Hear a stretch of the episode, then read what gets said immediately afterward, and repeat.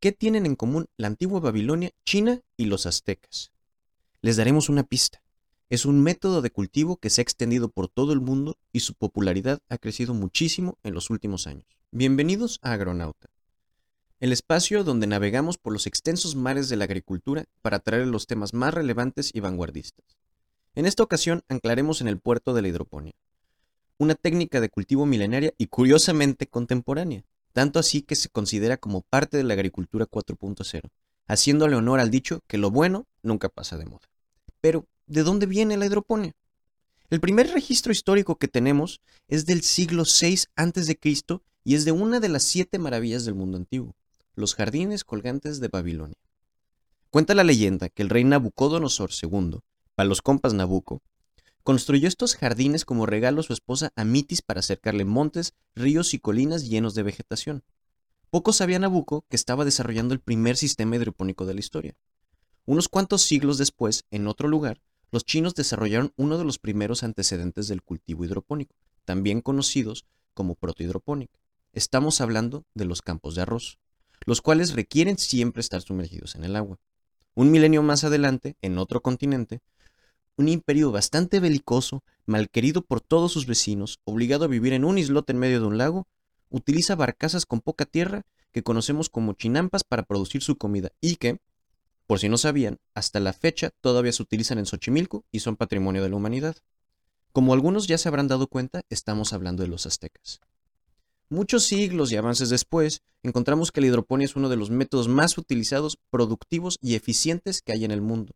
Pero, ¿cómo empezar en la hidroponía? ¿Dónde y para qué capacitarse? ¿Qué retos y ventajas nos presenta este método? ¿Hacia dónde va? ¿Cuántas técnicas hidropónicas modernas se han desarrollado? En esta ocasión vamos a navegar por todas esas turbulentas aguas para buscarle respuesta a las incógnitas de esta moderna técnica milenaria. Este es Agronauta, donde la tecnología converge con la agricultura para darle mejores resultados al productor. Hablaremos de tecnología, cultivos, métodos de producción, nutrición, desarrollo sustentable, nuevas técnicas y todo lo que está revolucionando al sector agro en Latinoamérica y el mundo.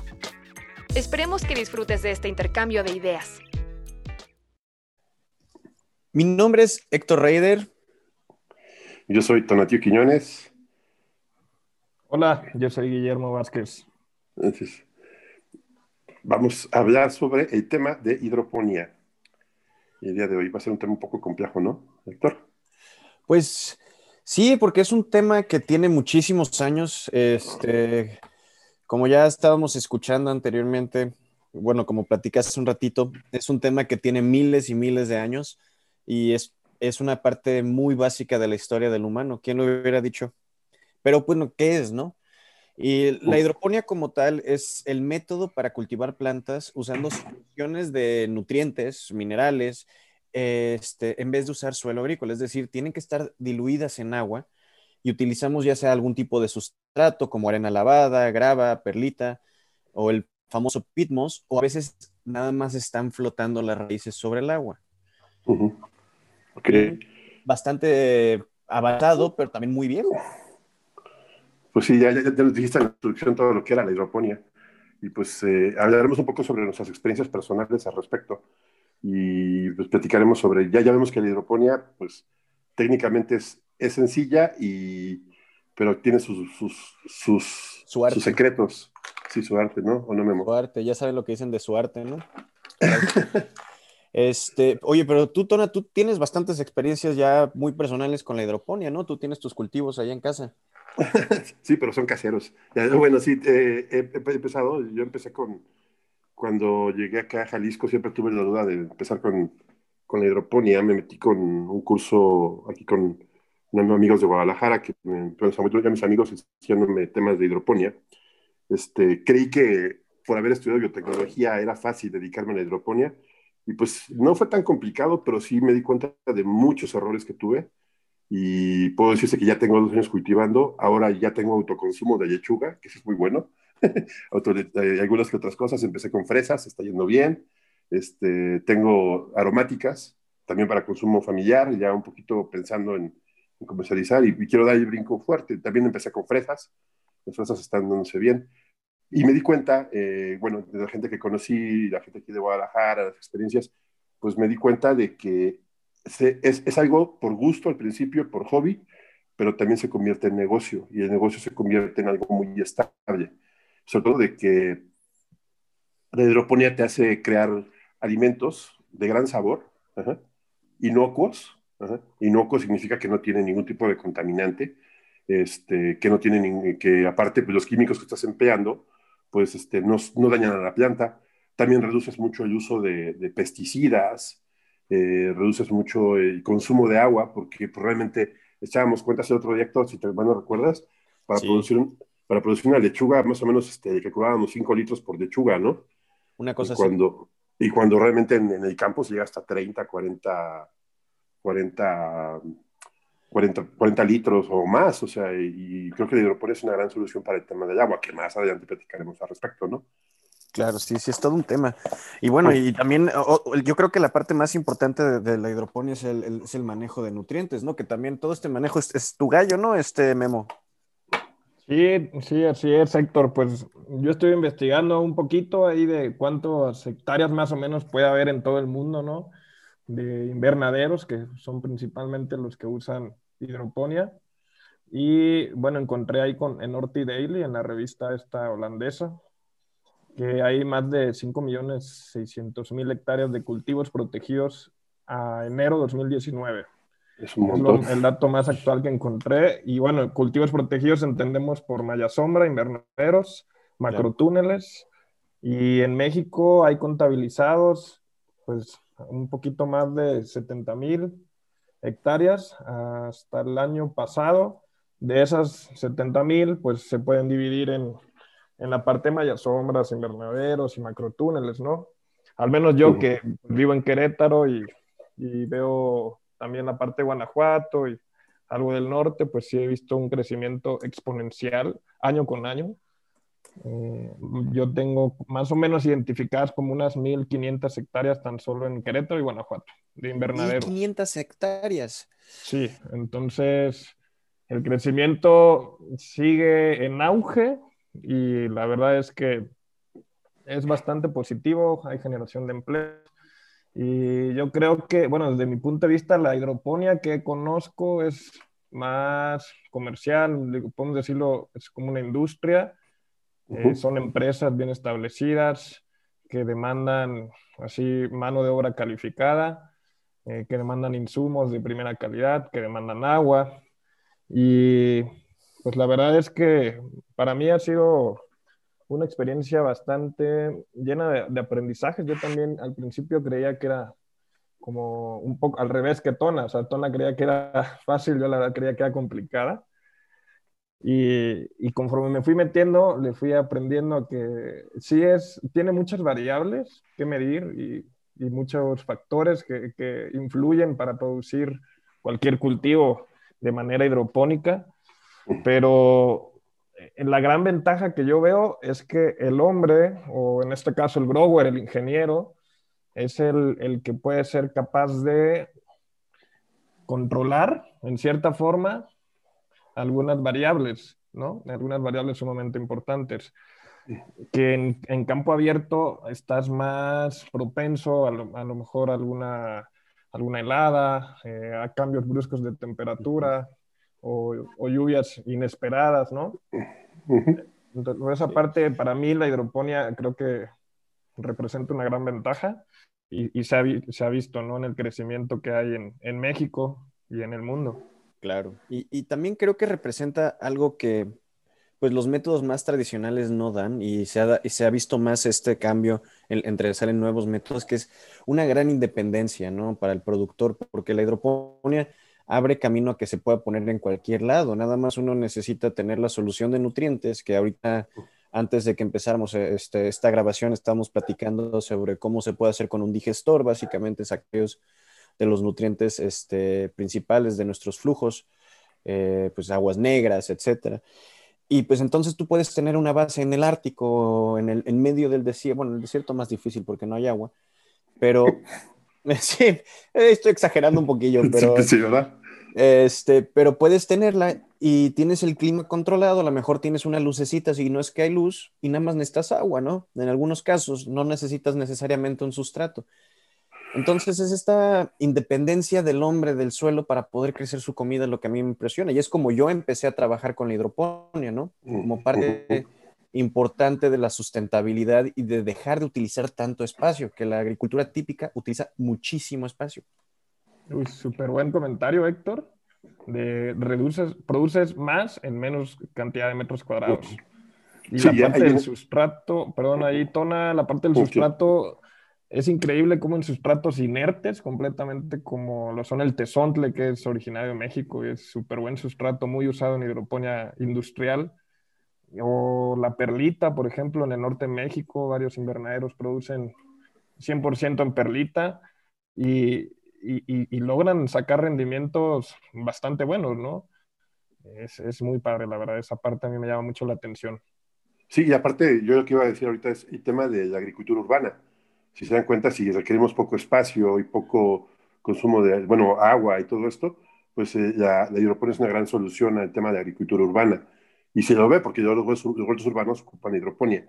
Y creo que eh, eh, una persona en una casa, en un metro cuadrado, este, puede mínimo cultivar unas lechugas para la semana, o sea, y o puede empezar a, cultivar más cosas y ha, ha habido casos, he escuchado casos de gente que quita sus jardines y pone pura, puros cultivos, ¿no? Por lo mismo de que es mucho más fácil, ¿no? Y alejándonos de la parte casera, o sea, eso abre la oportunidad a muchísimos este, nuevos emprendedores, ¿no? Porque de repente un espacio en un techo se, realmente se tiene que reforzar un poco, pero ya puedes tener tu, invernadero hidropónico y puedes empezar un negocio que es para la cuadra o para tal, y, tiene las posibilidades de crecer, utilizar lotes baldíos en, en ciudades, ¿no? Y que es una flexibilidad que otros cultivos no te permiten.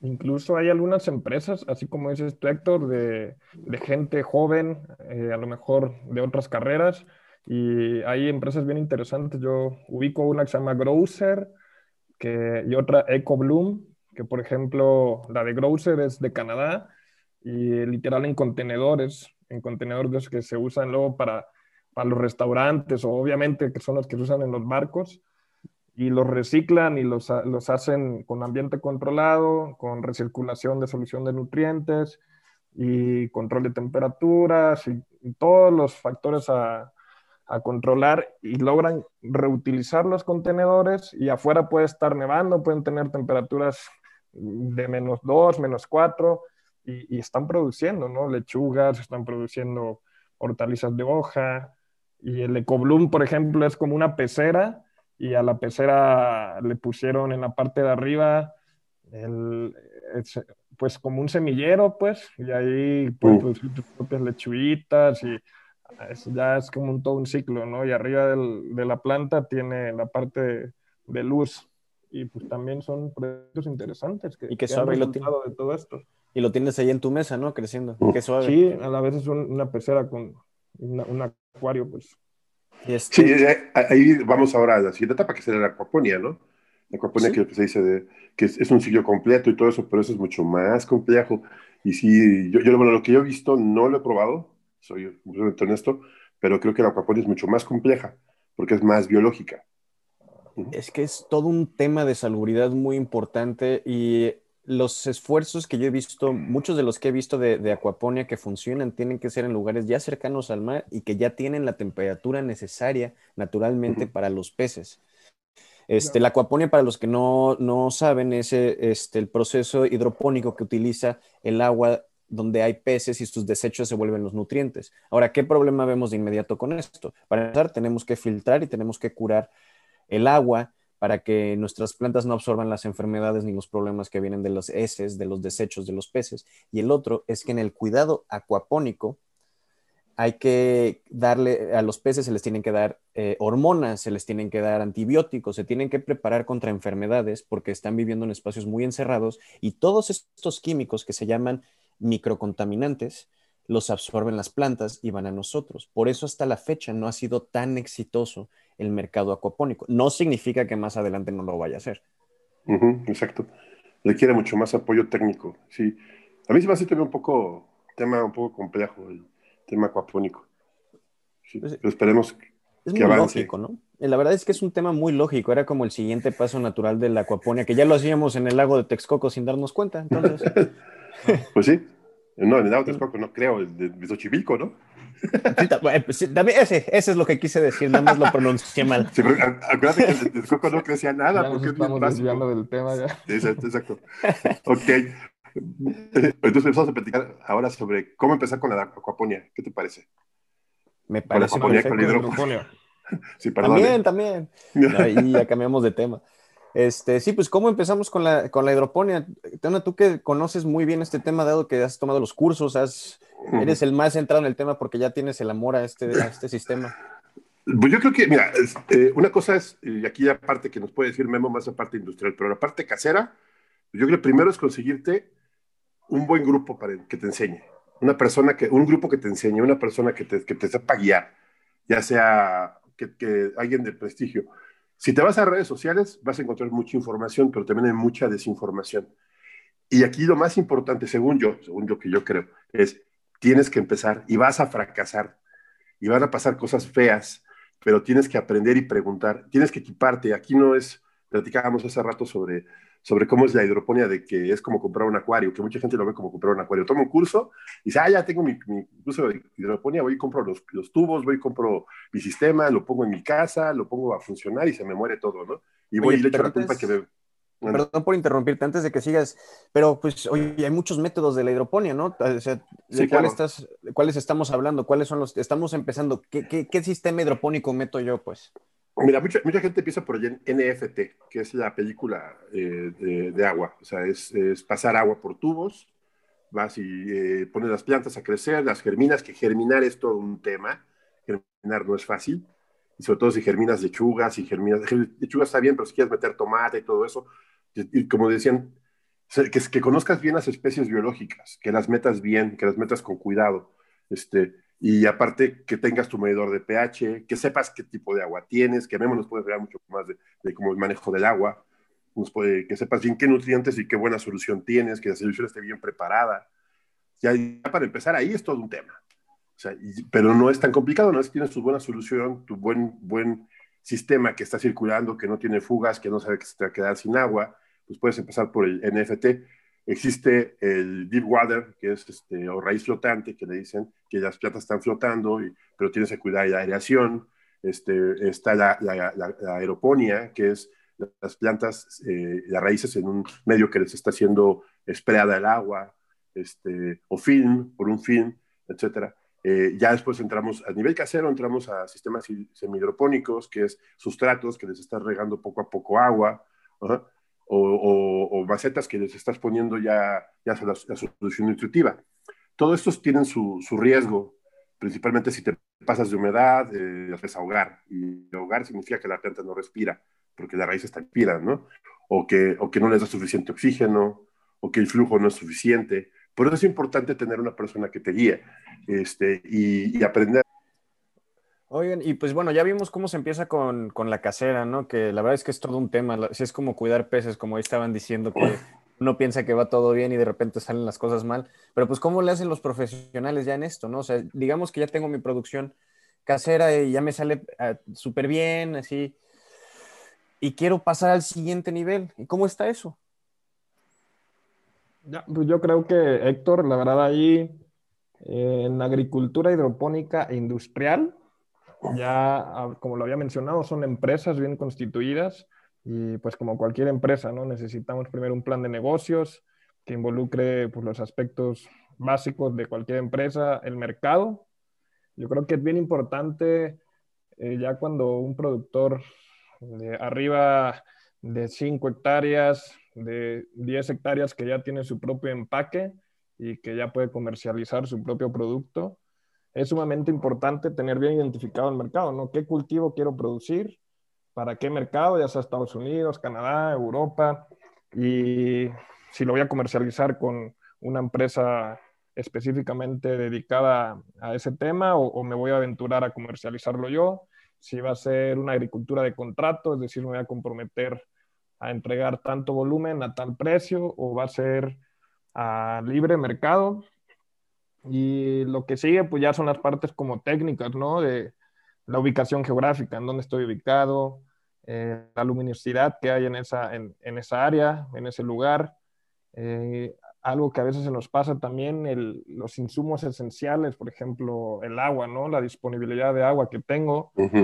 Me ha tocado ver que ya hay pozos con profundidades mayores de 600, 700 metros, ya el agua bastante profunda y la mano de obra especializada. O sea, súper importante porque, como les mencioné, va creciendo esta industria y cada vez la mano de obra se vuelve eh, menos, ¿no? Más escasa y, la, poca que, la poca que hay, pues se la van peleando entre las empresas y pues eso a veces es, bueno porque pues hay una, un área de oportunidad donde la gente que eh, está estudiando alguna carrera técnica, a lo mejor cerca del área del, del, invernadero, puede irse formando como un grower junior y al final acabar como head grower.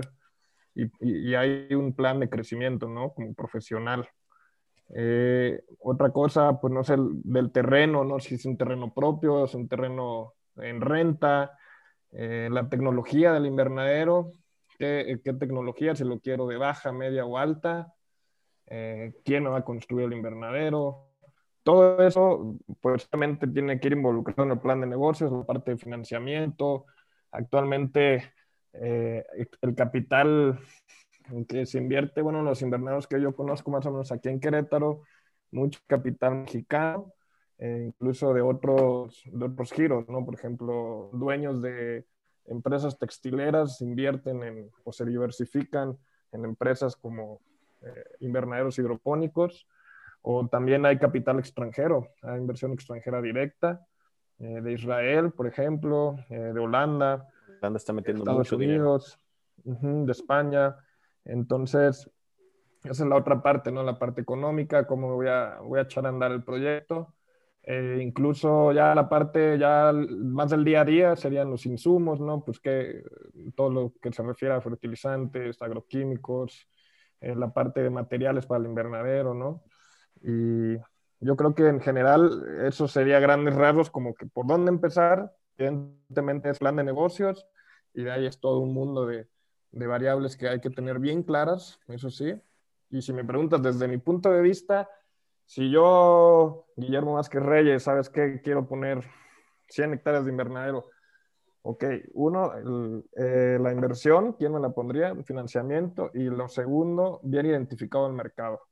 ¿Por qué ha pasado? Y lo hemos visto, ¿no? Por ejemplo, de repente el año pasado, eh, Donald Trump pone aranceles al jitomate mexicano y entonces todos los productores de jitomate mexicano que están exportando a Estados Unidos de repente se ven obligados a frenar esas exportaciones o a pagar el arancel impuesto por, por Donald Trump.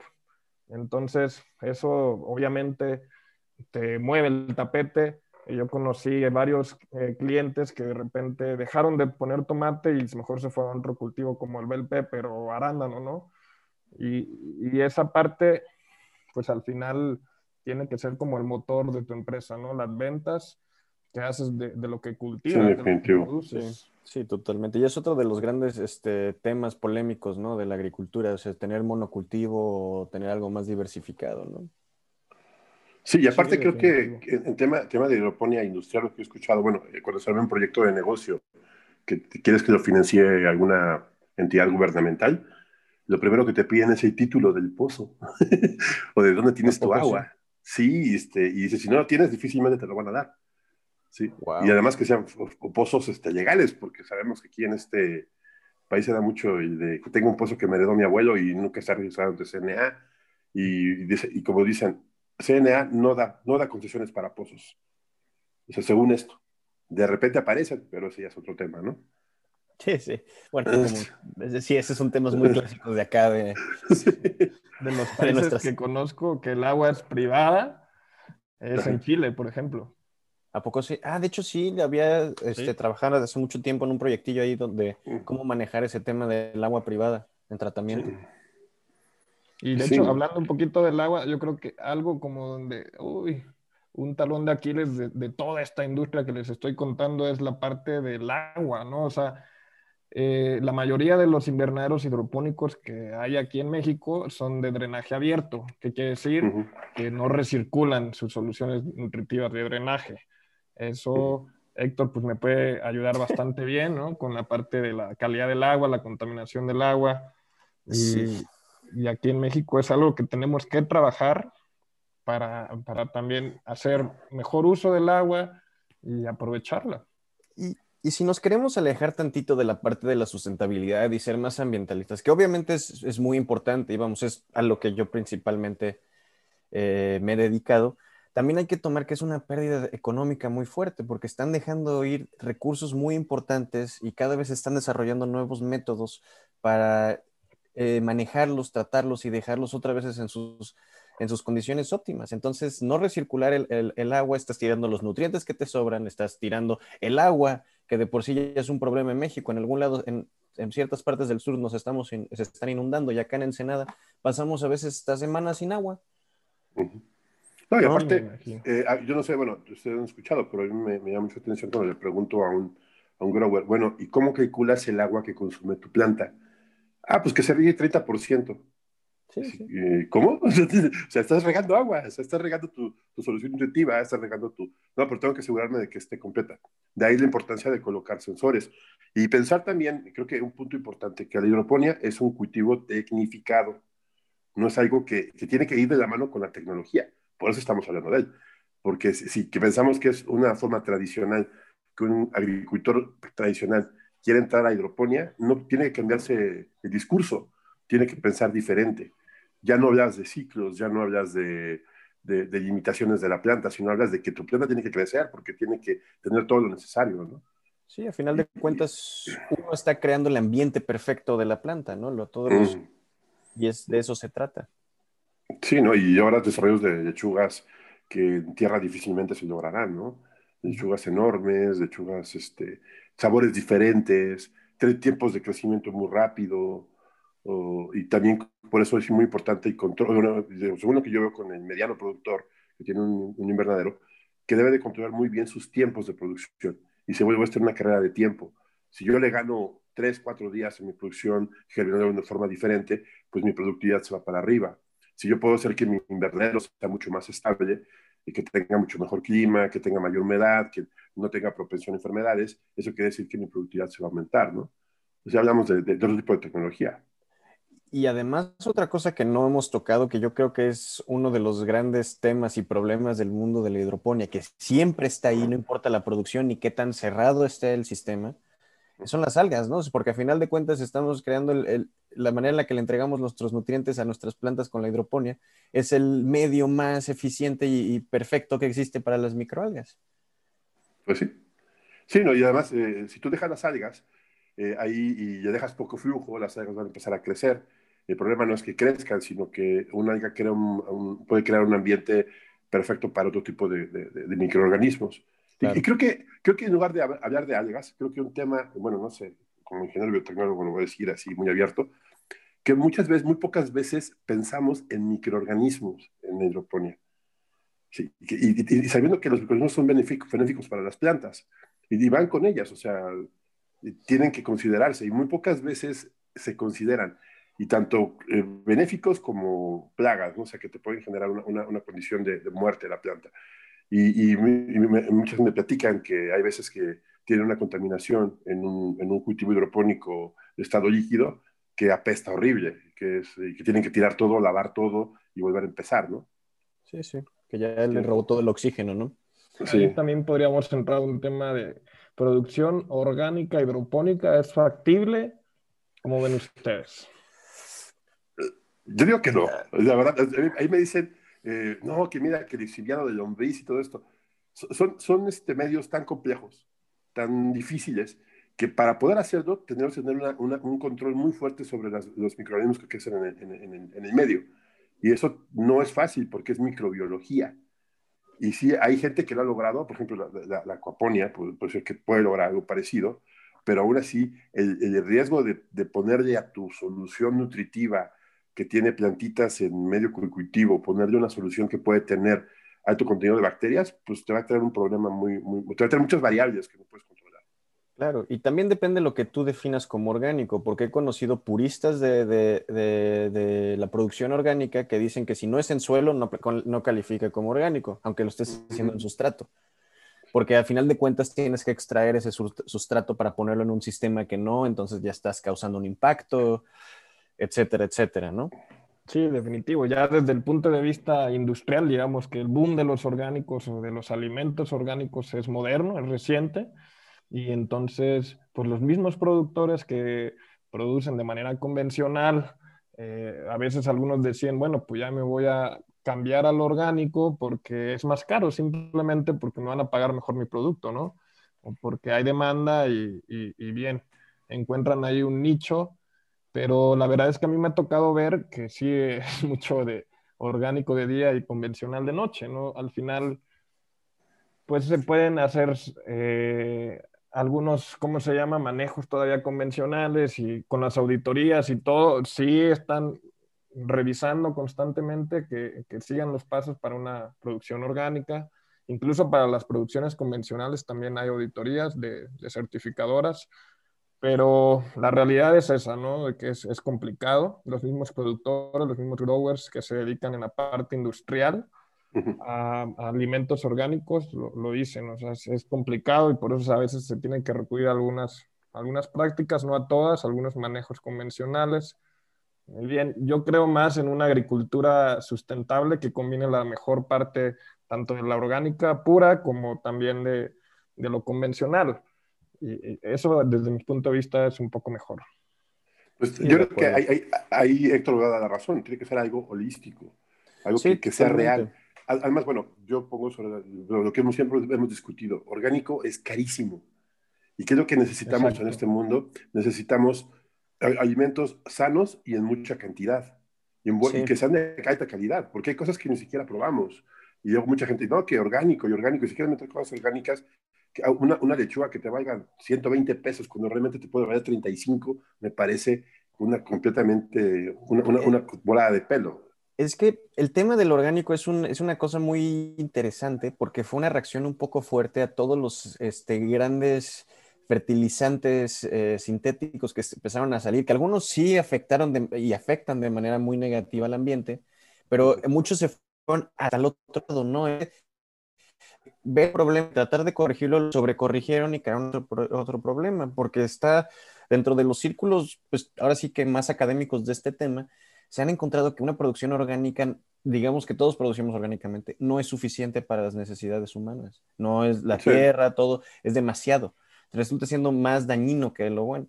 Y la otra, mucho del orgánico va en contra de lo transgénico, pero ha habido muchas cosas transgénicas que han ayudado a, resolver problemas de, hambre en países donde tienen grandes eh, problemas, ¿no? O sea, y, eh, de falta de comida. Sí, bueno, nos estamos dejando un poco. Sí, sí, eso ya, ya hablaremos después de eso, es polémica. pero ya hablando de, regresando al tema, este, ya hablamos de, pues, de poquito todo. ¿Cuáles son realmente las desventajas? Porque creo que hemos estado saltando alrededor de ellas, pero eh, ¿cuáles son las desventajas de entrar a la hidroponía? Yo, bueno, desde el punto de vista casero, eh, eh, orgánico y, y urbano, la primera es buena capacitación. Ese es un tema, que tengamos buena, buena información y, principalmente que tengamos seguimiento, porque si empezamos como, como querer ponerlo y ya, pues no, también requiere, un cultivo, requiere mantenimiento, requiere estar atento, requiere que, que, tengas conocimiento. Vas a fracasar, pero tienes que volver a seguir.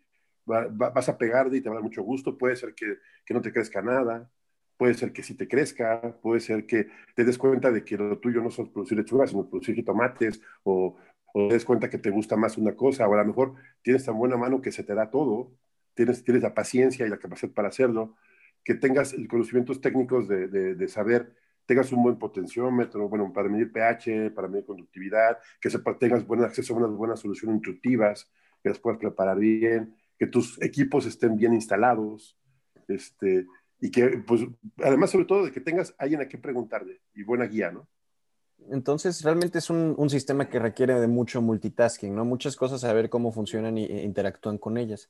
Y el uso de la energía, o sea, me imagino que un sistema como este, porque utiliza bombas y cambio de agua, pues utiliza bastante más energía que la agricultura convencional, ¿no? ¿O no? Sí, definitivo. Por ejemplo, desde la parte de punto de vista un poco más industrial, yo diría, no me gusta llamar desventajas. Yo creo que porque en la escuela siempre nos decían que en lugar de, decirle desventajas, dijéramos áreas de oportunidad. Entonces, prefiero llamarle así. Eh, yo creo que en los invernaderos de esta escala industrial, lo principal es el agua, amigos. O sea, el agua es sumamente limitada en el norte del país. Tú, Héctor, vives allá. A mí me ha tocado estar también en Chihuahua, allá también en Coahuila. Y, y la verdad es que cada vez se batalla más por, por el agua, ¿no? Y todavía si tenemos el drenaje abierto, o sea, quiere decir que no estamos recuperando el agua de, de drenaje, la podemos recircular y podemos, eh, ¿cómo se llama?, desinfectarla para, poder, para poderla usar de nuevo. Entonces, eso nos va haciendo que estemos limitados en cuanto a la producción y al crecimiento del mismo proyecto. La parte de energía es importante, sí, también. Eh, yo creo que por ahí todavía no me ha tocado ver así invernaderos que usen su fuente de energía como solar o alguna energía renovable. Pero creo que no, no, falta mucho para empezar a verlo. En la parte también, hablando algo de, de recursos humanos, yo insisto en la, mano de obra calificada es también un poco escasa y, y, yo creo que es una oportunidad donde mucha gente se podría desarrollar, ¿no? aquí, por ejemplo, en Bajío, eh, la gente que trabaja en campo tiene dos opciones, o se va a la industria aeronáutica, automotriz, que también es súper fuerte y acapara mucha gente, o, se puede ir a los invernaderos, que también ustedes han estado dentro de un invernadero, saben que estar ahí todo el día no, no es fácil. No. Y, pues, no. mucha gente también se anima a trabajar allí, ¿no? Sí, claro. Bueno, y aparte acá en Jalisco el tema de, de las berries, la gente se vuelve un, un artículo de primera necesidad, y además eh, los atienden bien, les dan todo, y ahora también con las empresas socialmente responsables, se, se convierte todo un tema el manejo del personal, ¿no? Que tengan, y luego, hablamos de las certificaciones, o sea, eso es otro tema, etcétera, ¿no? Que tienen que cumplir esas características. Ahora, este es un tema que, bueno, yo creo que a los tres nos interesa mucho, este, pero ya estamos llegando a los límites de, del de nuestro tiempo, si no nos, podemos, nos vamos a seguir con todo esto. Así que, ¿por qué, ¿por qué, no cada quien dice una pequeña conclusión de lo que, lo que ellos, este, ustedes piensan de, de, de, la hidroponía? Y a lo mejor con eso invitamos a nuestros escuchas a que participen también en esta discusión, ¿no? Sí, claro. Si quieres, empiezo yo. Este, yo creo que, por ejemplo, el tema de hidroponía casera, hidroponía urbana es fundamental, tiene que hacerse eh, depende mucho de, la capacidad de la persona, pero tampoco es ciencia nuclear. Yo creo que es algo necesario. Y este, saberse orientar, eh, puede, podemos poner algunas recomendaciones. Hay empresas que se dedican a, capacitar eh, a gente para hacer hidroponía casera y, y lo pone medio negocio, pero siempre estar pensando en qué vas a consumir. Ya si lo vas a hacer como un, pequeño negocio familiar, poner una huerta y, y todo esto con un plan de negocio que se venda, este, no le quieras competir a algo que, que, no va a funcionar, pero hay cosas muy interesantes que se pueden producir, ¿no? Y, este, y sobre todo de que no desfallecer y, y en unos cuantos años, esto es como, como un hobby de, por vida, porque toda la vida vas a necesitar comida, ¿no? Entonces lo hagas para siempre y te aseguro que va a tener buena, buena satisfacción, ¿no? Memo. Bien, pues yo creo que la hidroponía hablando desde el punto de vista industrial, es una herramienta de desarrollo sustentable. Así me gusta creerlo y así me gusta afirmarlo. ¿Por qué? Porque es un negocio, al final es un negocio que cuida el medio ambiente, porque sí, como lo dijeron al principio, optimiza el agua, pudiendo optimizarlo más, eso ya es punto y aparte, pero ya optimiza el agua, produces más en menos espacio, luego, lo otro genera desarrollo económico para todos sus empleados, ¿no? Y también, obviamente, es rentable desde el punto de vista de negocio. Eh, también, hablando desde el punto de vista nacional, digamos, es muy importante para las exportaciones agroalimentarias mexicanas, ¿no? Que, que ya superan los valores de exportaciones del petróleo, por ejemplo, o, del, o de la industria del turismo, o de las remesas, ¿no? Entonces es, es, un sector que aporta al Producto Interno Bruto bastante bien y, es una muy buena herramienta, un excelente negocio y, hay que seguir ahí. Sí, de acuerdo. Este, agregando un poquito esto, mi conclusión es que si ya van a hacer la, la inversión para poner un sistema hidropónico, ya sea casero, urbano o un negocio como tal, ya es una inversión, pues, este, pensada, ¿no? Entonces, métanle a esta inversión un sistema de energía renovable. Va con todo lo que están haciendo. Este, les va a la larga, les va a disminuir muchísimo los costos porque ya no van a tener que gastar energía probablemente en las bombas. Y la otra cosa es que como tienen la mayor, muchos de los aspectos controlados con su sistema hidropónico, aprovechen a experimentar, aprovechen a, probar qué pasa si crean un pequeño pedacito cerrado en su sistema donde puedan a lo mejor cambiar tantito la solución de nutrientes sin que afecte al resto y a ver si crecen más, crecen menos, aumentar un poquito este, la temperatura o poner otra malla sombra, a ver qué pasa. Capaz si encuentran una receta ganadora que aumenta su producción bastante, ¿no? Obviamente va a haber otras que estén muy feas, pero pues ni modo. y creo que ese es un tema importante que estás diciendo, experimentar. Sí. Porque en, en hidroponía, por mucho que digan, no hay una receta. Sí, sí, hay gente que te dice, ay, así, así, así, y, digo, yo lo veo. Pero lo que me funciona a mí, a lo mejor no le funciona a alguien más. Y bueno, industrialmente hablando también los grandes secretos industriales, ¿no? De cómo, cómo hacer crecer y todo esto, ¿no? Sí, totalmente. Pero bueno, antes de que nos sigamos platicando de este tema, creo que con esto damos este, terminado. Eh, ¿de qué, ¿Cuál es el tema del que vamos a hablar la siguiente sesión? Vamos a... Hablar de agua.